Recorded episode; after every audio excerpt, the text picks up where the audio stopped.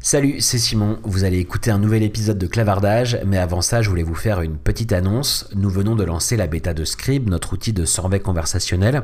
Notre constat est simple. Toutes les entreprises ont besoin de poser des questions à leurs clients pour mesurer la satisfaction, leur NPS, pour collecter du feedback produit, etc.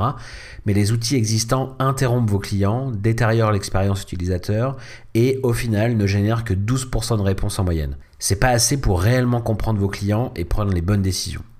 Alors on sort Scribe, une solution en SaaS de survey conversationnel qui vous permet de poser toutes les questions importantes pour vous directement dans le parcours de vos clients et d'avoir en moyenne un taux de réponse supérieur à 70%. Alors rendez-vous tout de suite sur scribe.app pour vous inscrire à la bêta et je vous laisse en compagnie de cet épisode de clavardage. Bonne écoute. Bienvenue dans Clavardage, le premier podcast dédié au marketing conversationnel. Présenté par Simon Rebic.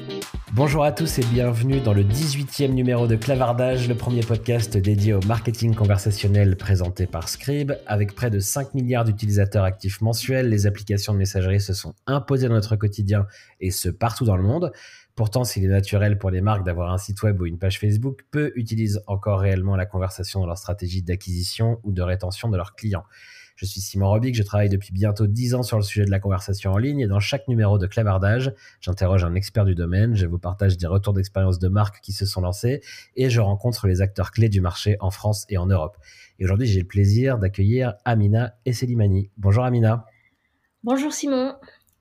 Alors Amina, tu es la fondatrice de Speak UX. Est-ce que tu peux euh, commencer par nous présenter rapidement ce que vous faites du coup chez Speak UX Bien sûr, merci pour euh, cet entretien.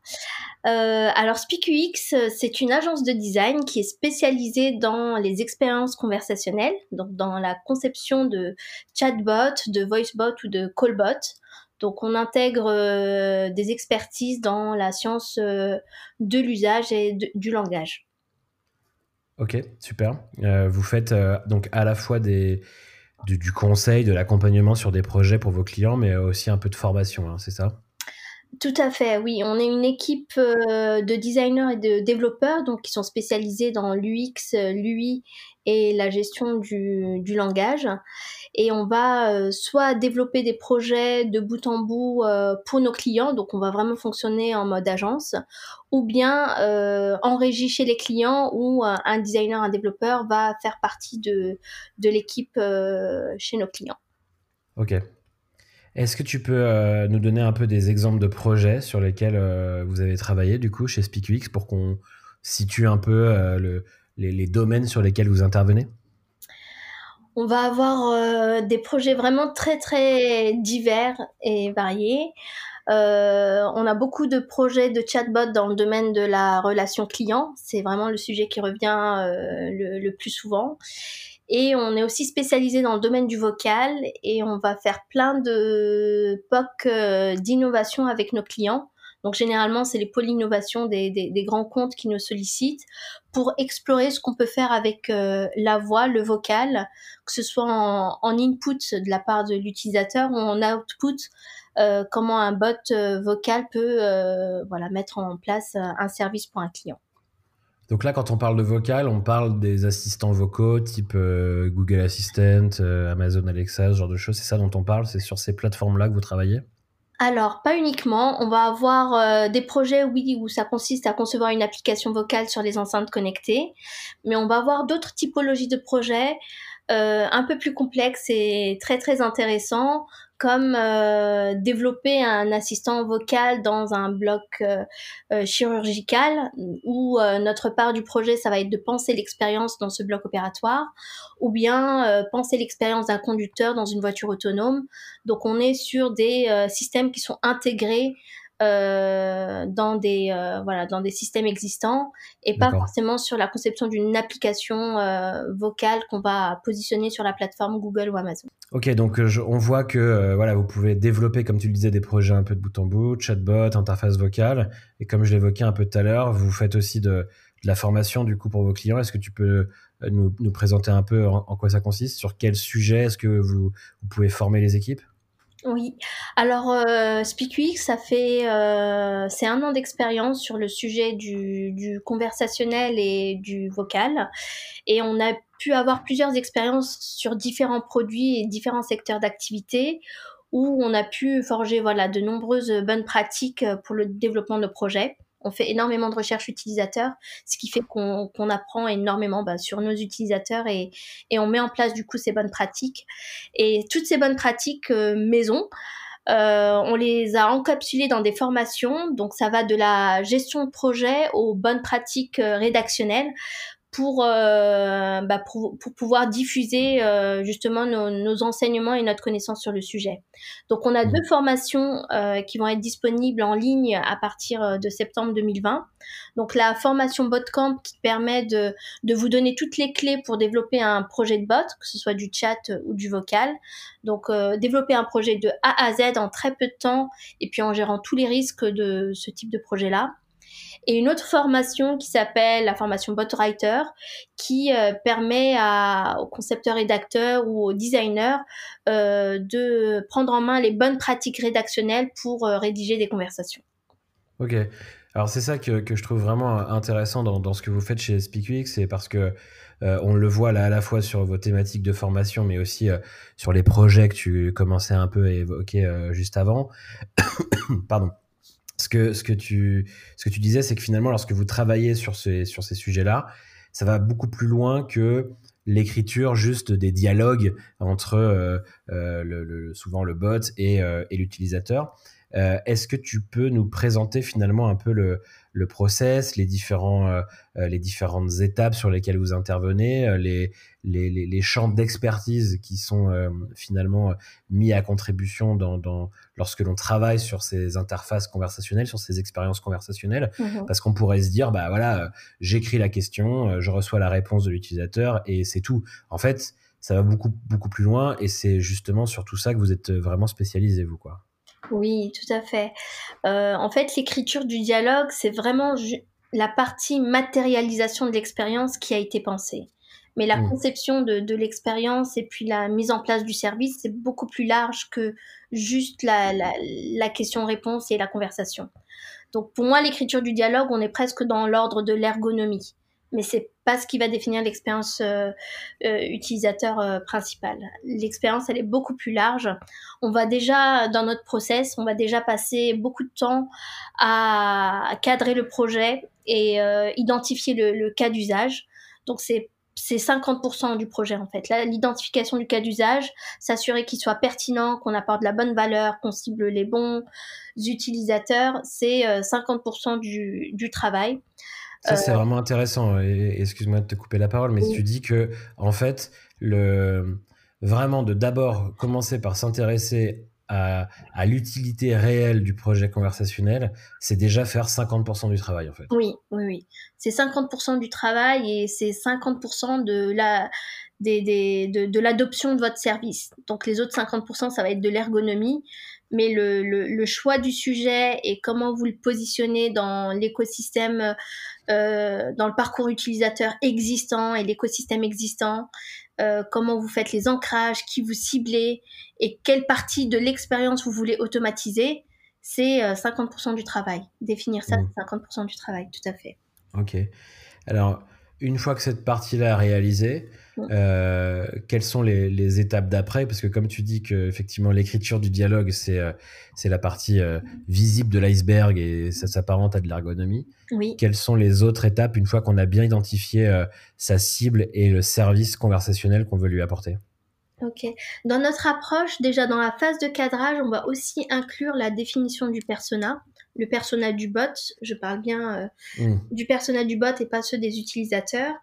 Euh, ce qui permet de mettre tout le monde sur la même longueur d'onde. On va définir les, guidelines du produit, euh, le positionnement, le nom, le rôle du bot, à quel moment il intervient, pourquoi et de quelle manière. Donc ça permet déjà de mettre tout le monde d'accord sur euh, les, parties pris qu'on va avoir dans les conversations. Et, cette étape-là, on va la mettre dans la phase de cadrage. Et ensuite, on va commencer la, phase de conception. Alors, dans la phase de conception, on va avoir plusieurs streams. On va avoir euh, une stream design, une stream euh, langage et une stream technique. Qu'est-ce que tu entends par stream du coup? Alors, une stream, ça va être une équipe qui va travailler sur un, sur un sujet, une thématique. Donc, on va avoir une équipe qui va travailler sur l'expérience et en parallèle, on va avoir une autre équipe qui va mettre en place le fichier de langage, identifier le corpus qu'on va prendre qu'on va mmh. prendre en main pour pour entraîner le bot etc. Et on va avoir une, une équipe euh, de développeurs qui va commencer à mettre en place les environnements, faire des POC techniques sur les features qu'on veut mettre en place. Donc tout ça, ça peut être fait sans même que la définition d'expérience soit complètement aboutie. Donc, mmh. on va lancer vraiment trois streams de travail en même temps. Et sur la partie design, on va commencer par la partie conception. Donc, ce qu'on fait généralement, c'est qu'on va modéliser la cartographie de l'expérience utilisateur. Donc, on va euh, schématiser l'expérience utilisateur actuelle et se dire, bah, à partir du moment où on met en place un, un bot, que ce soit en chat ou en, ou en vocal, euh, à quel moment d'expérience il intervient pour apporter quoi. Et du coup, on va penser l'expérience dans ce contexte-là. Donc là, vous, vous si j'essaie de, de, de, schématiser un peu, c'est vous, vous dessinez le parcours qu'un utilisateur euh, d'un site ou d'une appli euh, suit aujourd'hui pour pouvoir réaliser une action. Et en fait, donc pour vraiment identifier les différentes étapes par lesquelles cet utilisateur passe. Et ensuite, vous, euh, vous faites la même chose, mais en imaginant à quel moment vous allez pouvoir intégrer la conversation et comment est-ce qu'elle vient du coup influer sur ce parcours. C'est bien ça? Exactement, oui. En ayant la connaissance du parcours actuel, on va euh, pouvoir bah, prendre une décision et comme positionner l'ancrage du chatbot sur la page produit parce qu'on hmm. sait que les gens qui recherchent, qui cherchent à réparer leurs produits vont aller sur la page produit pour aller chercher la documentation. Donc c'est ici qu'il faudrait positionner le bot. Donc on va aussi s'inspirer euh, de, du parcours existant pour prendre des, décisions sur le nouveau parcours. Donc là, vous passez du temps à analyser, j'imagine, euh, les données de trafic, les données de comportement des, utilisateurs pour pouvoir bien comprendre les, un peu les points de friction et, et, positionner le chatbot au bon endroit. Tout à fait, oui. Donc il y a une phase de recherche utilisateur. Donc soit c'est euh, une recherche qu'on va réaliser avec les, les, clients finaux directement, soit on va interviewer le client et on va, euh, on va récupérer toute la connaissance qu'il a de ses clients à lui pour pouvoir prendre les bonnes décisions, euh, faire le bon scopage aussi du euh, euh, le bon pour scoper le bot de, la bonne manière, etc. Ok. une fois qu'on sait où est-ce qu'on veut le mettre et quel est son scope et, et, donc puisqu'on a défini en amont le, service qu'on voulait proposer, quelles sont les, les, étapes qui suivent pour, pour vraiment comprendre finalement qu'est-ce qui se passe entre entre là, ok, je sais où il va être, je sais ce qu'il doit faire. Euh, et puis, bah, le jour où c'est vraiment rendu disponible pour l'utilisateur, quelles sont les, dernières étapes qui nous restent à réaliser là? Euh, une fois qu'on a bien défini le positionnement du bot, bah, on va commencer à concevoir les, parcours conversationnels, donc euh, les fameuses conversations. Et on va commencer chez SpeakUX d'abord par développer les happy paths, donc la conversation quand tout se passe très très bien et on va tout de suite la tester pour voir si la plus-value dans l'expérience euh, parfaite, elle est bien perçue par l'utilisateur et elle répond euh, aux attentes de, ce contexte-là. Mmh. Une fois qu'on a validé cette étape-là, ben là, on peut développer euh, le reste des conversations. Donc, ça va être les, les, les, cas annexes, c'est-à-dire je vais poser une question au bot. donc, dans le Happy Pass, à l'utilisateur, pardon, si l'utilisateur répond oui, on a déjà construit l'expérience pour, mais s'il répond non ou je ne sais pas, on va aller construire les parcours mmh. euh, adéquats. Et on va aussi euh, bah, développer aussi les, les repair conversations, donc toutes les conversations, euh, toutes les situations d'échec, ça va être l'utilisateur ne répond pas à la question, répond à la question en posant une autre question, euh, fait une demande en dehors du scope du bot, ne, ne répond pas du tout, il y a un abandon à ce moment-là. Donc on va penser les expériences conversationnelles pour tous ces cas-là. Ok. Et là, pour, pour euh, bien comprendre, vous êtes... Euh, ça, se passe comment? C'est vous êtes déjà sur une interface web ou audio Ou alors c'est quoi? C'est sur papier? C'est comment est-ce que vous faites tester ça finalement à ces premiers utilisateurs? Alors, on va, hum, on va prototyper les conversations sur euh, des logiciels euh, de design classiques. Ça peut être des wireframes lorsqu'on est sur du chat et qu'on a besoin de, mettre en place des templates visuels ou euh, sur d'autres types de logiciels comme VoiceFlow lorsqu'on est sur une expérience vocale. Mais ça peut être aussi un, Word ou un fichier Excel qui nous permet de d'identifier toutes les intentions pour lesquelles on a une réponse. Euh, donc on va euh, concevoir l'expérience et ensuite on va la prototyper.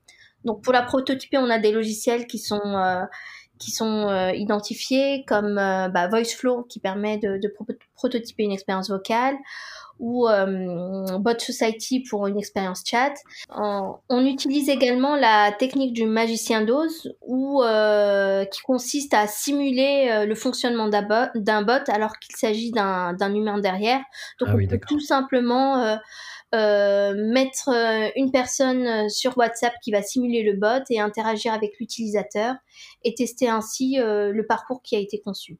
Donc c'est pas très très compliqué ce qui est intéressant, c'est qu'on voit qu'il y a quand même une, évidemment des, certaines étapes ou certains outils qui sont très propres à la conversation, mais vous allez aussi faire du wireframe, vous allez aussi, faire ce genre de choses. Donc c'est finalement une approche qui est très très proche du design d'interface euh, non conversationnelle, on va dire, euh, et, et auquel les gens sont peut-être plus habitués ou en tout cas sur lesquels on est plus familiarisé. Oui. Euh, il y a vraiment des, points communs très forts entre le métier d'un designer d'interface visuelle et, un designer d'interface conversationnelle finalement. Tout à fait. L'approche, elle est vraiment la même. Il y a quelques spécificités par rapport à un projet, un projet sur un canal, sur les canaux traditionnels. On va avoir une expertise qui est l'UX writing, qui est, qui va, l'UX writer qui va travailler en binôme avec le designer et qui va revoir toutes les formulations qu'on a dans les conversations. Donc à partir du persona qui a été codéfini avec lui, il va euh, passer un petit moment à faire la partie user interface et donc à revoir euh, les conversations, les choix de, des mots euh, du bot, etc. Donc ça, ça va être euh, une spécificité des projets conversationnels. Après, de la même manière que dans l'aspect UI, on va avoir une personne qui va travailler euh, sur euh, la conception de l'avatar. sur du vocal, on va avoir une personne qui va être spécialisée dans le choix de la voix. Donc, quelles sont voilà les caractéristiques de la marque, les, valeurs de la marque qu'on veut qu'on veut conserver pour euh, et, qui doivent être reflétés dans, dans, le choix de la voix. Donc sur l'aspect UI, on va juste avoir des outils différents, mais dans l'approche, on est sur euh, la même approche qu'un projet de design classique. Ok, donc si je résume un peu là tout ce que tu nous as dit, parce que c'est vraiment super riche, je trouve que c'est vraiment passionnant. Euh, donc tu, on commence par vraiment définir le, le cas d'usage, la pertinence de ce cas d'usage, l'utilité du bot finalement pour les utilisateurs finaux. Euh, et ça, ce que tu nous disais, c'est que c'est déjà 50% du travail qui est réalisé quand on a bien déterminé à quoi allait servir cette expérience conversationnelle. Ensuite, vous définissez ce que tu as appelé un peu le persona du bot. Mmh. Donc, euh, euh, euh, le, ton qu'il va utiliser, son nom, éventuellement certains éléments graphiques qu'on veut lui associer, un avatar ou autre. Euh, et après, bah, vous cartographiez l'expérience actuelle euh, des internautes, des utilisateurs de l'application, du site web. Vous identifiez à quel moment est-ce que ce bot peut être utile et va intervenir et, sera utilisé par les utilisateurs. Et puis ensuite, vous développez d'abord l'expérience parfaite, l'expérience conversationnelle parfaite, mmh. puis vous imaginez tous les cas qui, peut, qui peuvent sortir un peu de cette expérience parfaite, euh, ce que tu as appelé donc là les repair conversations, mmh. et puis enfin vous testez, vous écrivez pour, pour vraiment euh, euh, bah, s'assurer que, que toute cette, cette, phase de conception est bien comprise de la part des utilisateurs, et ensuite du coup, on rentre dans une phase un peu plus technique de, développement de, l'expérience et de déploiement après sur, le site ou sur euh, l'interface vocale, c'est ça? Tout à fait. Donc cette phase technique, elle peut commencer un petit peu euh, en parallèle de la phase de conception. On va avoir euh, l'équipe qui gère le langage, qui va mettre en place le, modèle de données, lister et structurer les, intentions, les entités et les valeurs du bot. Et ensuite, bah, soit on part sur une création de corpus, c'est-à-dire qu'on va recueillir toutes les phrases qui peuvent être naturellement dites par les utilisateurs et les et les intégrer dans le système pour pouvoir commencer à entraîner le bot. Soit on part d'un corpus déjà existant. Des fois, on récupère des fichiers audio dans le domaine de la relation client. On a plein plein de fichiers audio déjà existants et du mmh. coup, on va juste les, les annoter, donc les taguer par rapport au modèle de données qu'on a créé. Donc, euh, taguer les, euh, les, intentions, les entités et les valeurs. Donc, il y a un travail de préparation euh, de ces fichiers de langage, le temps que l'équipe de design finisse la conception et ensuite cette équipe du langage va intégrer toutes les réponses du bot dans les bons contextes, etc. Donc, ce qui va ensuite permettre bah, de faire le pont avec l'équipe de développement pour, bah, pour développer ensuite les, les parcours et puis là et puis passer vraiment à, la, au produit d'un point de vue technique. Mmh, très bien. Euh, écoute, c'est très clair. Je pense que vraiment, on se rend bien compte des, différentes étapes un peu indispensables pour euh, travailler sur ce genre de projet. Euh, et on, a déjà commencé à évoquer là, le fait que vous interveniez à la fois sur du chatbot, donc des interfaces plutôt écrites, mais aussi de la voix. Et on sait que l'univers du conversationnel, hein, c'est très large. Il y a effectivement le, live chat sur le site, le chatbot, les applications de messagerie, euh, mhm. les assistants vocaux, etc. C'est quoi, toi, les tendances fortes que tu vois euh, chez tes clients? Quels sont vraiment, euh, justement, les canaux qui, eux, les, intéressent particulièrement? Est-ce qu'il y a maintenant des choses qui sont un peu obligatoires? Est-ce qu'à l'inverse, tout le monde se lance un peu des expérimentations sur des trucs? C'est quoi, un peu, toi, les tendances fortes que tu vois chez tes clients aujourd'hui? Sur euh, alors les tendances fortes, euh, ça va être des produits qui sont en cours d'industrialisation ou des produits industrialisés. Ça va être les sujets dans le domaine de la relation client. Là, les clients n'ont n'ont pas peur de se lancer euh, dans ce domaine-là, puisqu'on voilà, il y a des études qui, qui disent que l'automatisation dans le domaine de la, de la relation client a, a, fait, a fait ses preuves. Donc, euh, on va avoir euh, soit euh, donc l'automatisation dans le domaine de la relation client, ça va être soit automatiser une prise en charge d'une requête client de A à Z, et généralement les clients naturellement commencent par automatiser leur FAQ. Euh, ça, va être la, première étape. Ou alors, ils vont automatiser une partie du process. euh, là où, les, humains ont une faible, ou les agents ont une faible valeur ajoutée. Donc, ça va être dans la qualification d'une requête ou pré-qualification d'une requête client. Donc sur ces sujets-là, on, voit très bien que les clients n'ont pas peur de se lancer là-dedans et on n'est pas sur des sujets d'exploration et d'innovation il y a vraiment un budget, une équipe, euh, euh, de la maintenance euh, qui est prévue sur, ces sujets-là. Après, on va avoir d'autres types de projets où là, on est plus dans le domaine de l'exploration et on le voit beaucoup dans le domaine du vocal. Donc là où on est euh, SpeakUX spécialisé, on va avoir des clients qui se posent la question, qui veulent explorer le vocal et qui se posent la question à quel moment de mon expérience client la voix en input euh, va avoir une, vraie valeur ajoutée dans l'expérience. Donc euh, c'est souvent ce voilà, on vient nous voir souvent avec ce sujet-là et on, va travailler avec ces clients-là, notamment avec Europcar. je pourrais vous en dire plus tout à l'heure avec Europcar sur quel est le cas d'usage où l'expérience vocale a une vraie vraie valeur ajoutée. Mmh. donc on va avoir des sujets d'exploration de ce type-là.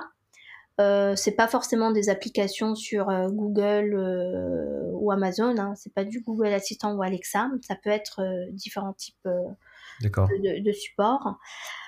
pour, pour Europcar, pour vous en dire un peu plus, donc l'objectif c'était d'identifier le meilleur cas d'usage pour implémenter un, euh, du vocal dans l'expérience. Donc, est-ce que c'est en, station, euh, dans la voiture ou à la maison où mon expérience Europcar aura plus de valeur si j'interagis vocalement?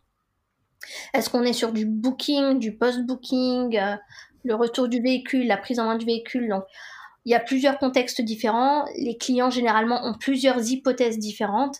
Et nous, on vient, euh, ben, on vient en support euh, euh, sur ces projets-là en, avec nos méthodologies pour tester toutes ces hypothèses et voir quel est le, cas d'usage le plus pertinent pour leurs utilisateurs finaux.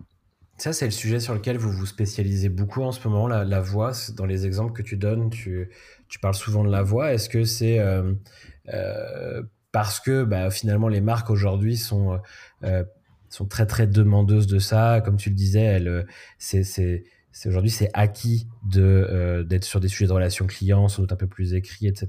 Par mm. contre, euh, il y a une vraie explosion des demandes de la voix et, du, et donc du coup vous vous spécialisez là-dessus parce que c'est pour toi the next big thing un peu et, et, aujourd'hui c'est vraiment le sujet sur lequel vous vous spécialisez? absolument, la voix c'est un mode d'interaction euh, naturel et le plus naturel qu'on peut avoir chez les utilisateurs. Donc, euh, si on veut avoir une, une, interaction encore plus directe, peut-être qu'il faudrait plugger des, des, électrodes dans le cerveau pour savoir exactement mmh. ce que les, les, les, personnes pensent, mais on n'y est pas pour, pour le moment. Et mmh. euh, exprimer sa requête euh, vocalement, ça va, euh, ça va économiser plein, tout un cheminement cognitif qu'on pourrait avoir si j'utilisais un site web. Donc, si j'utilise un site web aujourd'hui, j'ai besoin de comprendre la structure du site web. selon l'information que je recherche, me dire dans quelle catégorie c'est, euh, dans quelle catégorie je vais la retrouver selon la logique du site web. Donc j'ai tout un effort à faire d'adaptation pour aller chercher l'information. Or que si je demande directement euh, euh, l'information avec mes mots et voilà mon état d'esprit et mon contexte, aujourd'hui on a les technologies pour répondre à ce type de besoin-là et on n'a pas besoin de demander à l'utilisateur de s'adapter à, au système ou, à la ou aux technologies.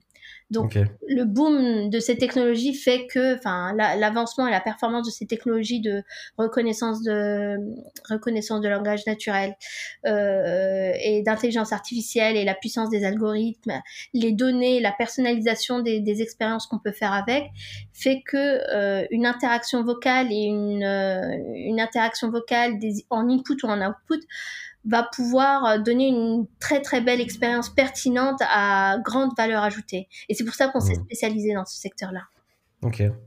Euh, sur tous ces sujets-là qu'on a évoqués euh, depuis le départ, il y a pour moi quelque chose qui est, qui est fondamental d'aborder, et c'est d'ailleurs par cet angle-là qu'on s'est qu'on s'est connu il y a quelques années, à l'époque où, où je travaillais sur la programmation de l'événement Conversation, mmh. c'est le sujet de, de l'inclusion. Mmh. Comment est-ce qu'on prend en compte euh, lorsque l'on va concevoir ces expériences conversationnelles Comment est-ce qu'on prend en compte tous ces futurs utilisateurs et, toutes ces futures utilisatrices mmh dans euh, toute leur diversité, d'ailleurs pas que celle euh, du genre d'ailleurs, mais, vraiment dans toute leur diversité. Lorsqu'on voilà, comment est-ce qu'on s'y prend pour prendre ça en compte dans, dans la conception de son expérience conversationnelle? Mmh. Est-ce que d'abord tu peux nous, nous dire pourquoi c'est si important d'avoir de, d'avoir ça en tête euh, lorsqu'on fait ce travail? Et puis est-ce que tu as des, des exemples d'expériences conversationnelles qui sont vraiment inclusives Et, et est-ce que tu peux nous donner quelques clés pour pouvoir réussir à bien concevoir une expérience conversationnelle qui soit la plus, la plus inclusive possible? Ouais, ok. Euh, déjà, le, sujet de l'inclusion, il n'est pas propre au conversationnel. Normalement, ça, c'est un hmm. sujet qu'on retrouve dans, dans, dans, tous les projets, dans tous les services digitaux. Mais c'est vrai que dans le conversationnel, comme on est sur une expérience euh, tunnel, on a bah, mille fois plus de chances d'être exclusif parce qu'on est vraiment sur une expérience euh, euh, bah, tunnel justement. Mmh. Euh, et, la bonne démarche à avoir, c'est vraiment se poser des questions, euh, les questions à chaque étape du développement du projet. Est-ce qu'à cette étape-là, il y a des biais possibles dans le choix de de la solution, de la plateforme, dans le choix de mots, dans le choix de l'avatar? À chaque étape, lorsqu'on prend ces décisions, il faut se poser la question quels sont les biais qu'on peut avoir? Donc c'est mmh. déjà une approche qui qu'on a nous euh, aujourd'hui. quand, tu dis qu'il faut se poser ces questions-là, alors évidemment on peut euh, on peut trouver que c'est important et euh, je veux dire presque philosophiquement et, sociétalement de se poser ces questions-là. Mais est-ce qu'en plus de ça, tu as pu constater que il y avait un impact négatif dans l'adoption de l'expérience et dans l'atteinte des objectifs de la marque lorsque c'était pas pris en compte du coup? Évidemment, oui, oui, oui. Si on, si on est, si on propose une expérience exclusive, on aura peu de chances d'adoption. Mmh. Et, euh, et c'est important, cette notion d'inclusivité est importante parce qu'on on va pouvoir ouvrir le, le, notre cible et s'adresser vraiment à un maximum de gens. On va pouvoir garantir euh, et avoir une meilleure adoption parce qu'on aura pris un maximum de cas d'usage. Mm. Euh, et ça, ça va développer l'empathie du bot et du coup, ben, le ressenti qu'on a euh, d'un point de vue général avec un, dans son expérience avec le bot. D'accord. Donc, sans rentrer dans les sujets euh, d'accessibilité qu'on connaît tous, comme je vous disais, chaque, à chaque étape du projet, il faut se pouvoir, en tout cas, justifier chaque décision qui a été prise. Mm. Euh, et ça, on, cette approche-là, on l'a beaucoup dans la démarche de, de design d'expérience utilisateur. En tant que designer, on a déjà une démarche inclusive grâce aux méthodologies, grâce à la recherche utilisateur. On, intègre déjà ces, euh, euh, on intègre déjà cette faculté à éviter les, biais. Et ces biais vont être à plusieurs échelles. Ça va être dans la méthode de conception du bot.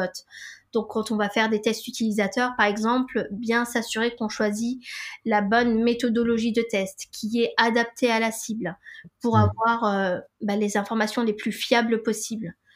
Euh, on va aussi avoir euh, des biais dans bah, la direction du produit.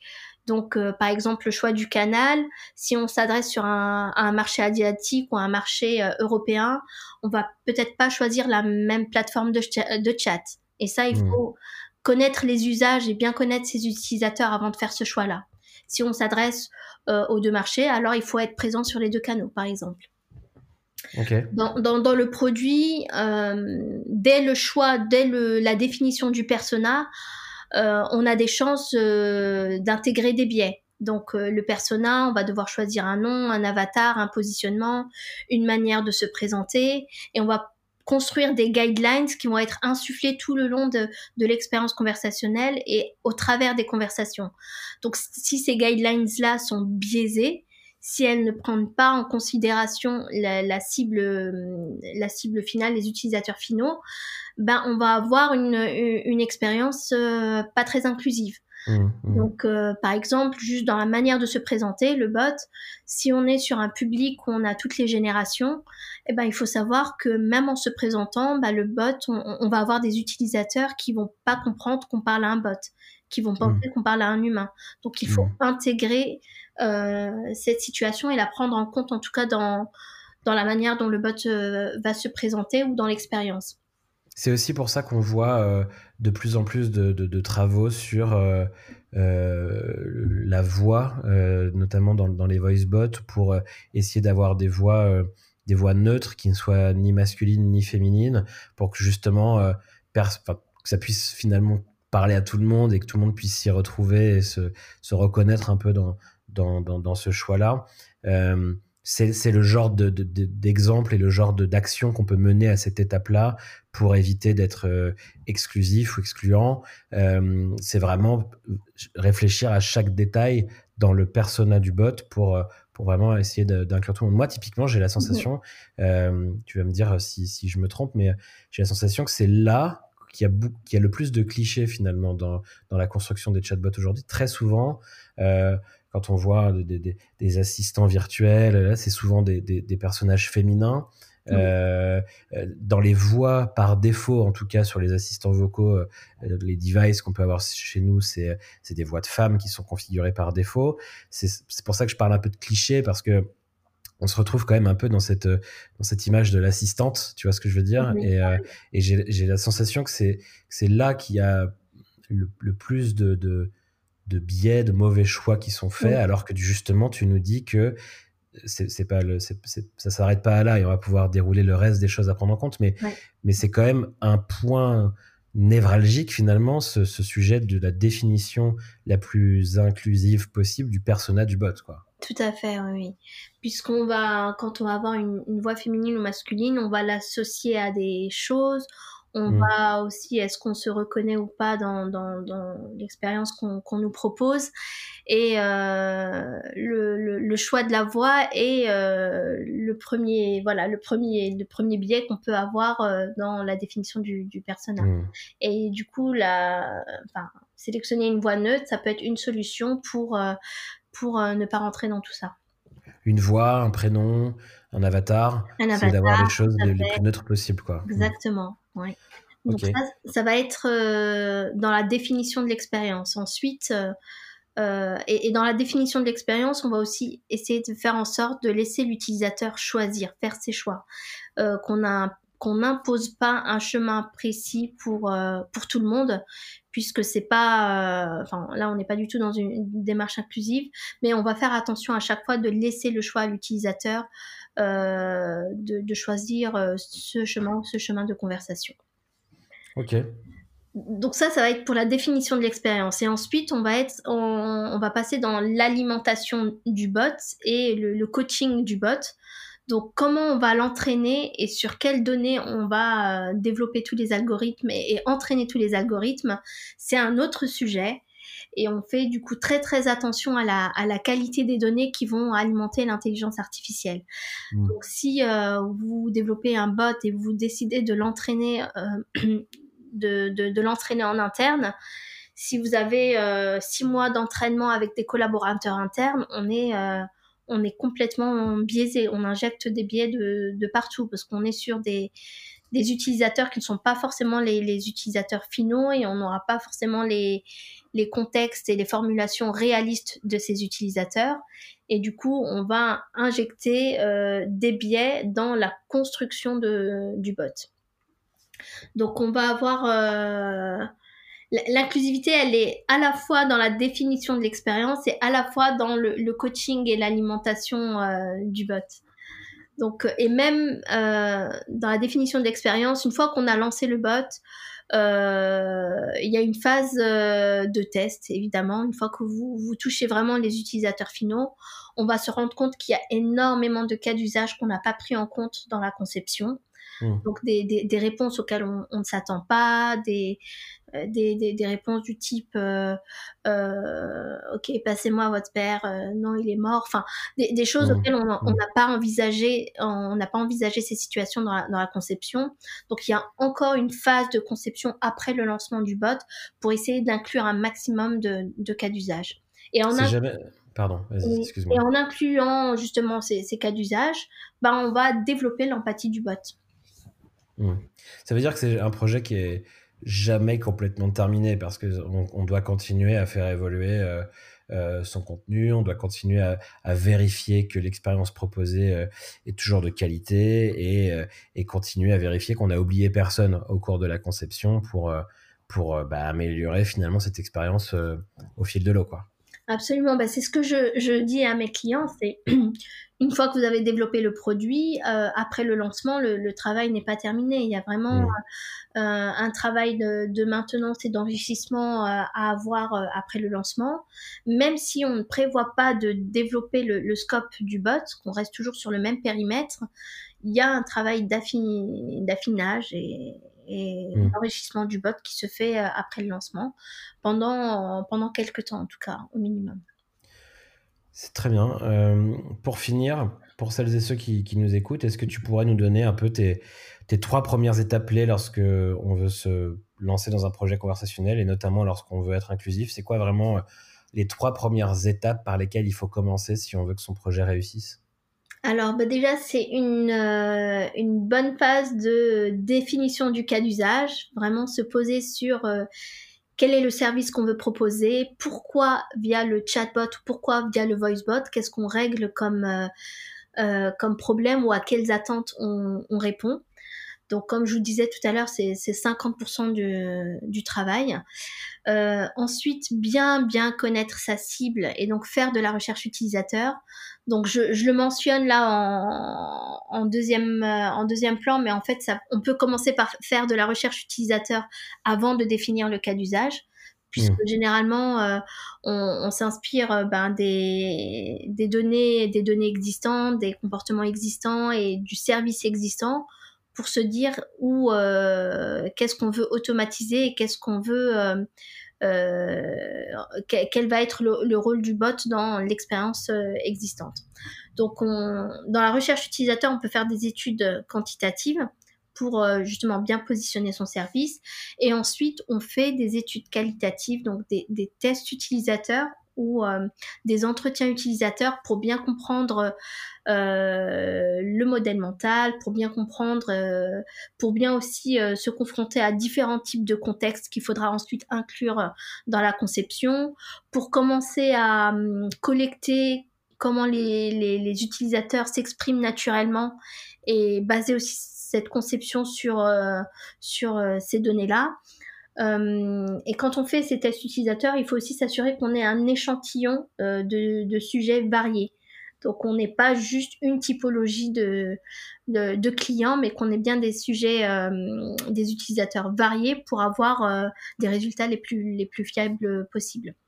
Comme je le disais aussi dans la recherche utilisateur, on fait très très attention à utiliser les bonnes méthodologies selon le secteur d'activité, euh, selon euh, la cible et, le sujet euh, dont on traite.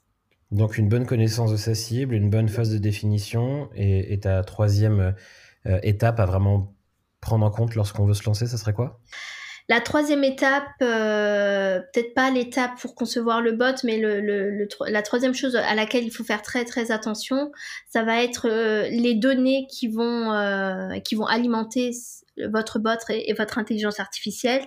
Donc si vous partez euh, d'un corpus de données ou un corpus de, de paroles existant, bah, s'assurer que ce corpus est de qualité et que vous pouvez bah, construire les algorithmes à partir euh, en se basant uniquement sur ce corpus-là. Donc là, on est dans un cas où euh, on a déjà de la donnée pour concevoir le bot. On ne crée, on part pas from scratch. Et du coup, si on part from scratch, bah, faire très très attention à l'entraînement euh, de son bot. Euh, lorsque les parcours sont, sont conçus et sont développés et qu'on est rendu à la phase d'entraînement. Ok. Écoute, c'est super clair. Je pense qu'on a bien réussi à, à comprendre un peu quels étaient les, les, points clés à avoir en tête lorsqu'on veut se lancer, quelles sont les, les grandes étapes d'un projet pour eh bien, essayer d'avoir l'adoption la plus, la plus importante possible de son projet de, d'interface conversationnelle. Et puis, comment en plus est-ce que lors de la construction, de la conception de ces expériences conversationnelles, est-ce qu'on peut être le, le plus inclusif possible? Et c'est vraiment un sujet qui est, qui est effectivement souvent peu abordé et qui pourtant mmh. euh, est clé à la fois d'un point de vue, euh, euh, bah, je veux dire, de responsabilité un peu des, des, entreprises et de, pour, pour laisser personne de côté, mais en plus de succès des projets parce que, parce que si on n'oublie personne, eh bien, on a d'autant plus de gens susceptibles d'adopter, d'adopter euh, notre produit conversationnel. Donc, vraiment, un immense merci, Amina, d'avoir euh, accepté mon invitation et d'être venue euh, dans Clavardage aujourd'hui pour parler de tout ça. Si on veut te suivre et en savoir un peu plus sur ton travail et ce que vous faites chez SpeakUX, où est-ce qu'on peut aller? Alors, vous pouvez nous suivre sur la page entreprise LinkedIn, euh, SpeakUX. Euh, mais également sur Instagram ou alors sur notre site web euh, speakux.io. Super, et eh ben on va aller euh, vous suivre à tous ces endroits. Alors encore un immense merci et à très bientôt Amina. Merci à toi, à bientôt. Au revoir.